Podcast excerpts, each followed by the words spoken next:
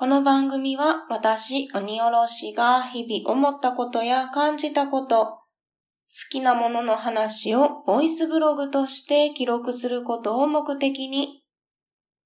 また少しでもお話上手になりたいなというささやかな野望を抱きながら、ゆるっとおしゃべりするポッドキャストです。改めまして、鬼おろしです。お弁当の蓋始まります。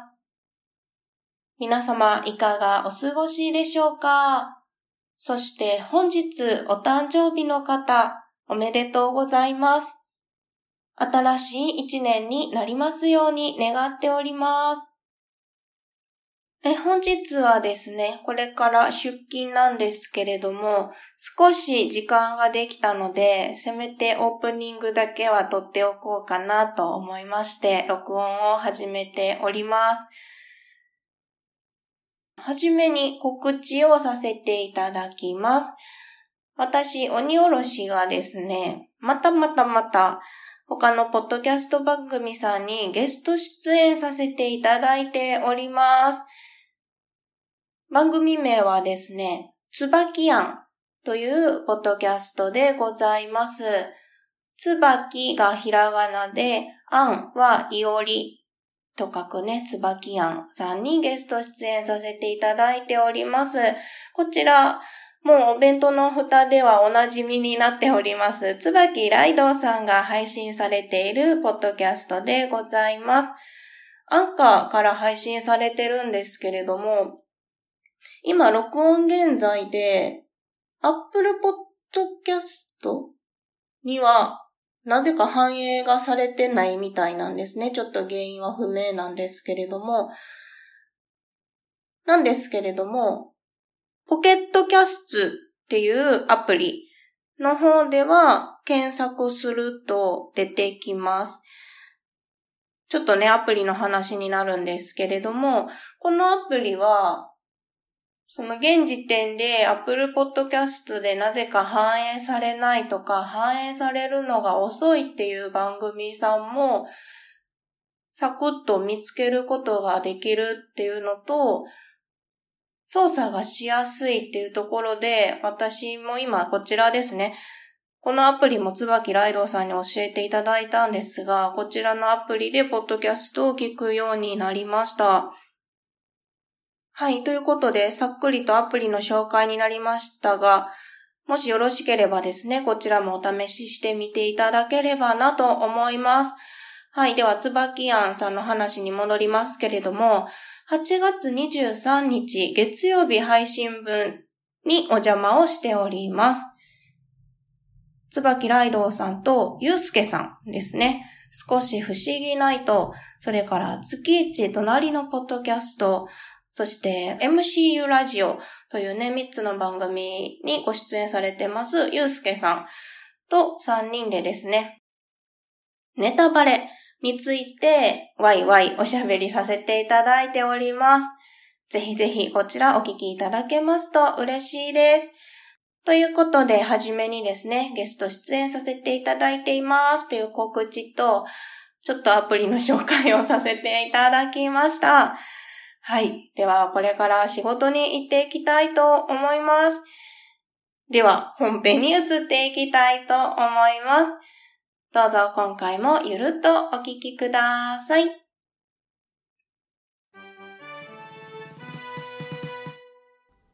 今日のお弁当の蓋。リポーターは鬼おろしさんです。鬼おろしさん。はーい。現場の鬼おろしです。今日はですね、いつものお弁当の蓋スタジオという名のリビングを抜け出しまして、お風呂場からお届けをしております。えー、またですね、いつもとは違う環境、録音環境でですね、iPhone にイヤホンをつないでの録音となっております。いろいろ勝手が違うんですが、ご了承いただけますと幸いです。というのもですね、本日、うちの夫さんがですね、在宅勤務をしておりまして、仕事をしているリビングの隣の寝室では、どうにもこうにも録音がしがたい。というところでお風呂場に来ております。安心してください。服は着ております。はい。では本編に移っていきたいと思います。今回お話をしたい内容なんですけれども、たまには美容の話をしてみようというところで、最近愛用している美容グッズと言いますか、化粧品と言いますか、についてお話をしてみたいと思います。いつもですね、出かけた先のお話とか、食べ物のお話とかですね、あまり色気には縁がなかった鬼おろしでございますが、たまにはこんな話をするのもいいかなと思って、このテーマにしてみました。まあ、実際にですね、普段美容関係のことにはほとんど頓着をしていないんですよ。かろうじて日焼け止めは毎日塗るようにしております。仕事の都業、都業上って何？髪まみたでした。仕事の都合上ですね。お外で作業することもありますので、日焼け止めはね、塗るようにしております。ただこちらもなんやったら下地も兼ねているものなので、この日焼け止めを塗ったらもうすぐファンデーションを塗ってしまうっていうね、化粧下地を塗らないというところがありまして、まあ、そのいうね、ズボラなところがあるんですよ。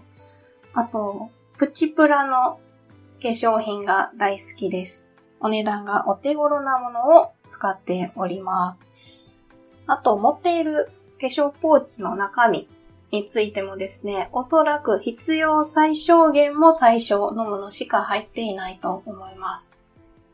普段のお化粧にかかる時間5分かかるかな ?10 分はかからないですね 日焼け止めを塗って、ファンデーションをして、眉毛を描いて、これ大事です。アイシャドウをして、まつげを生やします。マスカラでまつげを生やします。アイラインはほとんど引かないかな。うん。ここぞという時は引きます。あれ？終わり？終わりですね。チークは持ってるんですけど、今マスクを外さないので、つけてないですね。マスクを外すタイミングがあるって分かってる時だけつけます。はい。ということで、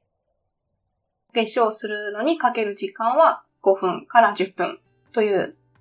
超時短メイクをしております。でそんな私なんですけれども、じゃあ何をお話しするんかっていうところなんですが、以前ですね、日々ごとラジオというポッドキャスト番組さんですね。アジのたまみさんが配信されてます、日々ごとラジオの108回でですね、私のセブンルールというところで、たまみさんの美容なり化粧に関することで、7つね、ルールをお話しされていたんですよ。で、その中で、お話しされていたことと、騒ぎますけど何かというポッドキャスト番組さんですね。こちらは、ミカさん、チャイワンワンさん、ダウさん、サクヤさんの4人の方でされているポッドキャスト番組なんですけど、こちらの28回の方でですね、4人の力を合わせて美魔女になろうということをね、お話しされてたんですよ。私はもうすでにこの4名の方はですね、美魔女だと思っているんですけれども、さらに美しさに磨きをかけられるというところで、いろんなね、ものすごくためになるお話をされていました。で、この2つのポッドキャスト番組を聞いて、最近ね、愛用している化粧品とか、美容靴などについてお話をしてみようかなと思い立ったわけです。はい。では、前置きが長くなってしまいましたが、今回私がご紹介をしたいのはですね、二つでございます。鬼おろしが唯一、唯一？唯に 日本語がわからないですが、まあ、最近なのでね、これからまた変わっていったりするかもしれないんですけど、今回は2つご紹介したいと思います。はい、1つ目。先ほどご紹介しました2つの番組さん。日々ごとラジオさんと騒ぎますけど何かさんでもご紹介されてました。ハトムギ化粧水私もこちら愛用しております。ハトムギ化粧水はですね、本当に大容量でお値段もお手頃というのが魅力的です。で、たまみさんもね、おっしゃってたんですけど、お値段がいいものって確かに品質もね、いいんですよ。いいんですけど、たくさん使うことをためらってしまう。これむちゃくちゃ共感したんですよね。何個かね、ハトムギ化粧水よりはお値段がするものっていうのを使ってみたんですけど、お肌に十分な潤いを与えるほど、バシャバシャと使うことができなかったっていうことをね、経験しました。なんですが、このハットムギ化粧水だと、もう、ポンプをバンバンバンって押して、で、顔にバシャバシャバシャってかけて、もうね、思う存分潤すことができます。で、なんやったらですね、この夏の時期ですと、ボディクリームだとベタつきが気になるとか、毛穴が塞がれすぎてる感じがして熱く感じるっていうのがあるんですよ。なんですが、このハトムギ化粧水を全身にもバッシャバッシャ使っております。非常にこのハトムギ化粧水コストパフォーマンスがよくお肌にね、潤いを与えることができるんじゃないかなと思っております。で、これに関連しまして、そうそう、二つじゃなかった三つでしたね。ハトムギ洗顔フォームっていうものも導入しております。でこちらはですね、そのハトムギ化粧水と同じメーカーさんかと思うんですけれども、200g で500円と、こちらも非常にお値段お安くなっております。なので、こちらも気兼ねなくたっぷり泡立てて使うことができます。で、使用感なんですけど、私の体感にはなりますが、このハトムギ洗顔フォーム、今まで出会った洗顔フォームで一番いい気がしますね。まあ、気がするだけなんですけど、体感としては一番いいです。泡がね、もこもこに立てられるんですけど、泡がきめ細やかなので、洗ってる時の肌と手のひらとのクッションの感じ、もちもちしている感じも非常に心地よくって、泡がね、細かい方が汚れは取れやすいということも言われています。で、洗い流した後が一番違うなって思ったんですけど、うん、さっぱり、すっきり、すっきりというかさっぱりかな。洗い流せるんですが、その後ですね、潤いが感じられるんですよ。しっとりしすぎない潤い感。で、さっぱりもしすぎない。肌が突っ張るっていうことももちろんないですし、落とすべき汚れは落としながら、潤いも保ってくれるっていうような感覚ですね。で、このハトムギ洗顔フォームを使った後に、ハトムギ化粧水を使うっていうことをしています。同質のものを使っているので、それもあってね、相性もいいのかなっていうのもね、まだ使い始めて1ヶ月ぐらいですけれども、体感しております。ぜひぜひ気になる方はですね、このハトムギ洗顔フォームの方も見てみてください。では最後にもう一つですね、鬼おろしが愛用している化粧品になります。アイライナーですね。こちら先ほどほとんど引かない。気合を入れるときに引きますって言ったんですけど、そんな時に使いたい、使うアイライナーがですね、セザンヌのジェルアイライナーでございます。えー、一番気に入っているカラーがですね、バーガンディという色のアイライナーでございます。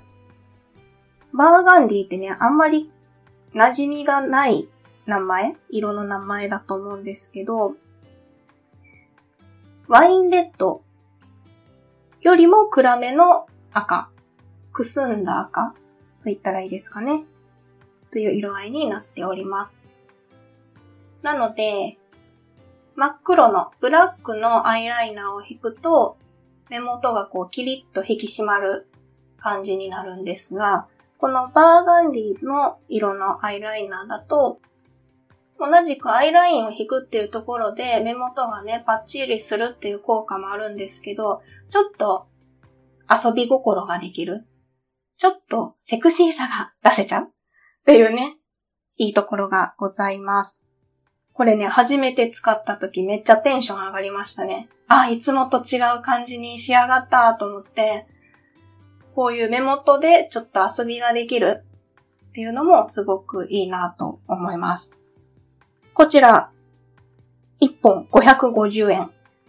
と、こちらも非常にお値段お安くなっておりまして、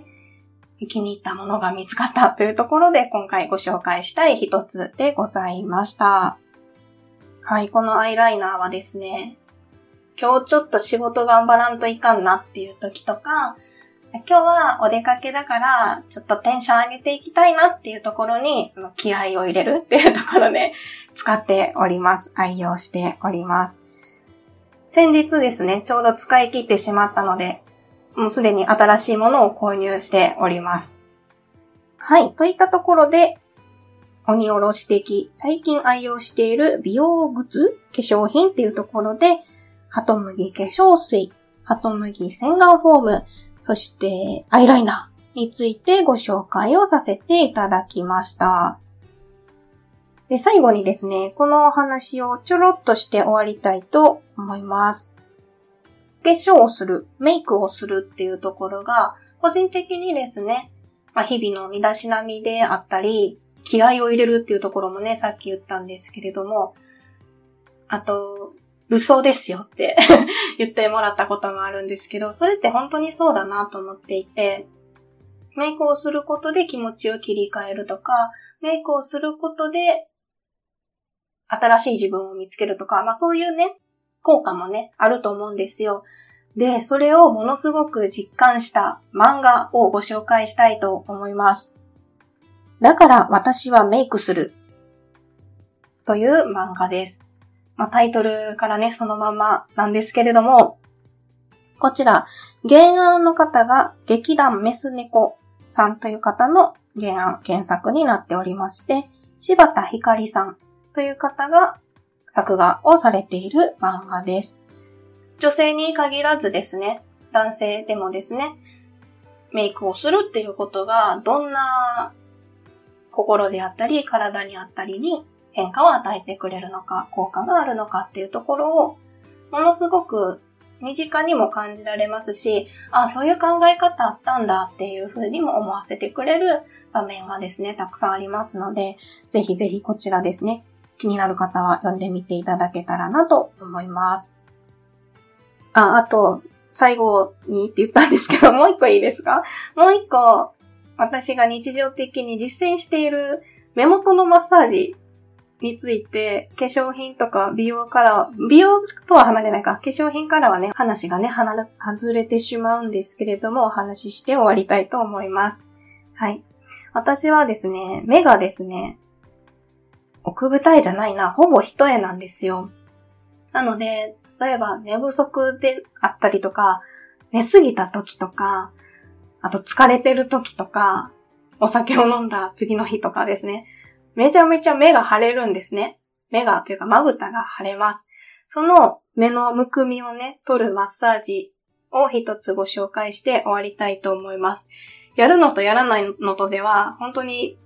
違うなっていうのが一個あるので、この話をして終わろうと思います。両手をいいねのポーズにして親指をね、出します。で、その親指を手を逆さまにするようにして、目頭に当てます。目頭の骨に当たることをイメージして、ここをまず軽く、軽くですね、眼球とかに強い圧がかからないように軽く押さえます。で、このまま、骨、眼球がはまっている骨の上の部分に沿って少しずつ少しずつ目尻に向かって移動させます。目尻まで行ったら、一回手を離して、また目頭のところに戻ってきて、骨に沿ってぐーっと力を入れすぎないように、あ、ちょっと気持ちいいなーっていうぐらいだけ目尻に向かってマッサージをしていきます。これをだいたい5回から10回ぐらいやります。そうすると、目がむくんで、まぶたがむくんでる時って、なんかゴリゴリってする感覚があるんですよ。なんか溜まってるなっていう感覚があるんですけど、これが流れていって、ほぐれていくのがわかります。で、何回かやると、あらびっくり、目がね、開くんですよ。目のむくみが取れるマッサージ、ぜひぜひ、あの、力を入れすぎないようにですね、一度やってみてください。はい。といったところで、今回はたまには美容の話をしてみようというところで、鬼おろしが最近愛用している化粧品なんかのお話とか、おすすめの漫画とか、マッサージとかですね、お話をしてみました。では最後にぼんやり告知をして終わりたいと思います。なんとですね、この配信98箱目なんですよ。いよいよ、いよいよですね、100箱目が見えてまいりました。うん。で、この100箱目にせっかくなので何か企画をしたいなと思っていまして、今一つ思いついていることをお知らせしておきます。つまり、鬼おろしに言ってほしいセリフを募集します。わーい。ということで、まだですね、期限は決めていないんですけれども、私、鬼おろしに言ってみてほしいセリフを募集します。何でも結構です。何でもって言ったら危ない？でも基本的には何でも結構です。こんなキャラクターでとか、男の子っぽくとか、大人の女性っぽくとか、人じゃなくてもいいですね。猫の鳴き声とかでも大丈夫です。鬼おろしがどんな声を出せるのか挑戦してみたいっていう気持ちもありますので、ぜひぜひいろんなもの、何か思いついたものがありましたら、鬼おろしに言ってみてほしいセリフ、言葉をですね、お送りいただけますと嬉しいです。宛先は、お弁当の蓋ツイッターアカウントの DM か、メールアドレスにしていただきましょうかね。ということで、お気軽にお送りいただけますと嬉しいです。はい。では、その宛先を申し上げます。お弁当の蓋では皆様からのお便りをお待ちしております。ご意見、ご感想、ご質問、ツッコミ、アドバイスなどなど何でもお気軽にお送りください。メールアドレスはお弁当のふた、アットマーク、gmail.com。お弁当のふたは小文字で、o-b-e-n-t-o-n-o-f-u-t-a です。ツイッターも開設しております。ツイッターアカウントは、アットマーク、おべふた361。おべふたは OBEFUTA361 は数字です。検索してみてください。ハッシュタグはおべふた。おべはひらがな、ふたはカタカナです。Gmail もしくは Twitter の DM にお便りをいただきますと、番組のステッカーをプレゼントしております。ぜひお気軽にお送りくださいませ。また、ハッシュタグ、おべふたでメッセージをいただきますと、ハッシュタグ、大運動会でご紹介させていただきます。こちらもぜひお気軽にお送りくださいませ。それでは今回はですね、鬼おろし家のお風呂場からお届けいたしました。今回も最後までお聴きいただきましてありがとうございました。